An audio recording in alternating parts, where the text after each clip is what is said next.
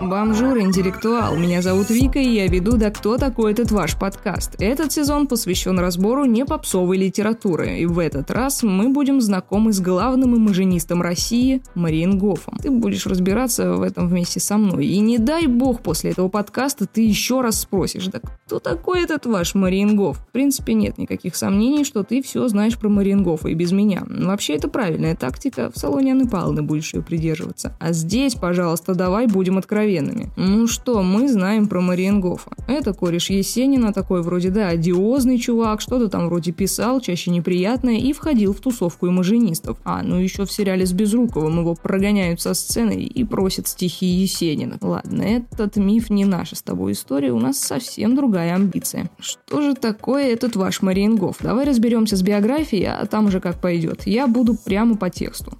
Сам он, значит, в своей шутливой автобиографии без фигового листочка пишет, что родился в ночь на Ивана Купала – а принимала его тогда сумасшедшая акушерка. Принимала она его, правда, за черта и хотела отрезать голову, но ее вовремя завернули, и сразу после родов она отправилась к психам. В общем, сам момент рождения уже был не особо что-то хорошее предвещающим. Но, несмотря на это, жизнь сложилась неплохо, адекватно, скажем так. Жил Марингов в Пензе, учился в частной гимназии и на папины деньги издавал свой журнал, в котором печатал свои, конечно же, стихи. Потом все по дефолту. Армия, революция, дембель, то есть все как у людей в в начале 20 века. Правда, в 18 году случилось Чехословацкое восстание. Что там было, можешь в телеге почитать, сейчас не будем отвлекаться. И в этой уличной перестрелке случайно погиб отец Мариенгофа. На тот момент с ним уже не было и матери. Стало быть, он остался совсем один. Пора выбираться из Пензы. Марингов переехал в Москву. В Москве первым делом он познакомился с... Нет, подожди, еще не с Есениным. С редактором «Правды» Николаем Бухариным. Впрочем, не случилось ничего необычного. Марингов показал ему стихи, а Бухарин почитал, полистал и назвал их замечательной ерундой. Но вот эту замечательную ерунду можно почитать в «Витрине сердца». Это его первый поэтический сборник. Да, который напечатали, который издали, потому что Марингов оказался благодаря своей замечательной ерунде на важной должности в издательстве в ЦИК. Но я смотрю, не особо это впечатляет, потому что ну когда же уже появится Есенин? Ну вот он, вот он появляется, как раз в издательстве они и познакомились. В своем романе «Без вранья» или вранье без романа, тут уже каждому свое, Марингов описывает свои первые впечатления. Сразу становится понятно, что он видел в Есенине рубаху парня, большое значение придавал выбившемуся завитку волос. Тут приписка, что Есенин похож на парикмахера. Ага, и глаза Есенина выделяет. Глаза, говорит, синие-синие и очень маленькие. Тоже неплохая характеристика, наверное, для казаха. Ничего страшного, я не думаю, что Серега особенно обиделся. Потом он просто невзначай так в одной частушке всем расскажет, что Мариенгоф, между прочим,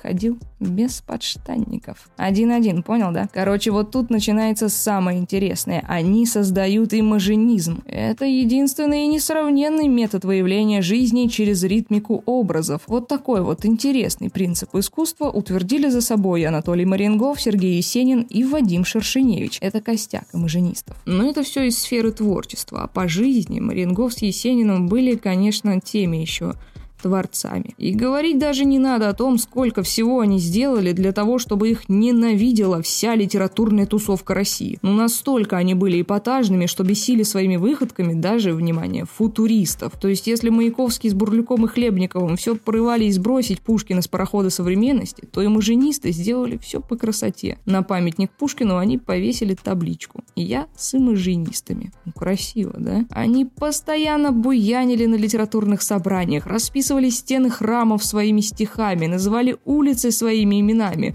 Ну, такие вот акции были. Ночью просто перечеркивали название улиц и подписывали свои имена. Так, например, Петровка стала улицей Мариенгофа. Ты и сейчас, ты прислушайся просто, они же буквально кричат тебе «К черту старое, непокорный, разбойный сын!» Ну, естественно, за многие выходки приходилось отвечать, и главным образом перед ментами. Есенин с милицией был решил ладить не в сноровке, цитата, «За всякий мой пивной скандал они меня держали в Тягулевке». А Тягулевка – это тюрьма, в переводе с устаревшего блатного на русский. Марингов часто радовался и хвалился, что они такие молодцы, и что их даже, как ни странно, не избили.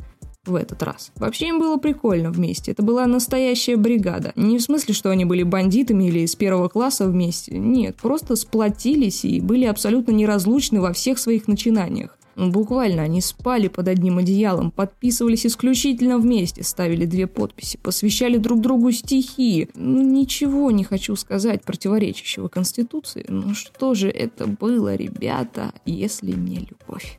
Имажинизм был воплощением двух сплетенных душ. Это были зачинатели свободной русской поэзии, понимаешь? Ну, Есенин, Есенин поэт анаписта, поэт русской души. За ним всегда Русь, он сам весь Русь деревянная. Хотя и жил постоянно в Москве, но Москва, знаешь ли, тоже большая деревня. Но я к чему веду-то все? Хрестоматийный образ Есенина с Москвой его кабацкой, где снова пьются, дерутся и плачут, просто невозможен без Марингов. Нет, я не говорю, что Марингов сделал Есенина. Ни в коем случае. Слишком жирно ему будет, ты чё? Просто без Марингова Есенин, очевидно, был бы совсем другим. Безусловно, не менее талантливым, но совсем не факт, что это было бы лучше, чем мы знаем сейчас. А вот Марингов с Есениным или без Есенина, это все равно Марингов. Он все равно метафора. Он метафорой не просто разговаривал, он жил метафорой. То есть, что там Есенин со своим окровавленным веником зари, всыпающим нам в толстые задницы, ситуации, когда у машины метафоры тут и тут кровавые сгустки площади, как платки туберкулезного, в небо ударил копытами грозно разнузданный конь русский. Это был самый бурный и насыщенный период жизни. В письмах и посвящениях Есенин называл Марингофа «таленочек». Марингоф учил его завязывать галстук и носить цилиндры, лакированные башмаки. Не сказать, чтобы Есенин этого не умел или не любил, или даже не хотел, но роман «Без вранья», из которого мы это только и можем узнать, абсолютно не понравился большинству читателей и до сих пор не нравится Есенина ведом. А между тем, для Мариенгофа это могло быть большой прозой. Вообще, по существу, это самый настоящий сборник анекдотов анекдотов, абсолютно не претендующий на какую-то достоверность. Так что если соберешься почитать на досуге, даже не пытайся извлечь из этого стендапа какие-то невероятные факты. Из большой прозы есть еще цинники. В этом романе он создавал пародии на своих корешей, в принципе, получилось забавно. Но к концу жизни он не хотел даже вспоминать об этом, потому что люди опять не выкупили юмора. Зато вот Бродский назвал «Циников» лучшим романом. Но все это как-то прозаично. Поэтому давай вернемся к поэзии. И маженисты были не просто поэтической тусовкой, это была чуть ли не самая настоящая коммерческая организация. Они держали литературное кафе «Стоило Пегаса». Ну да, это то самое, которое старый, добрый, заезженный Пегас и дальше. Книжные лавки держали и прочую фигню, созданную для зарабатывания денег. Жить-то надо как бы на что-то. И вот в один прекрасный день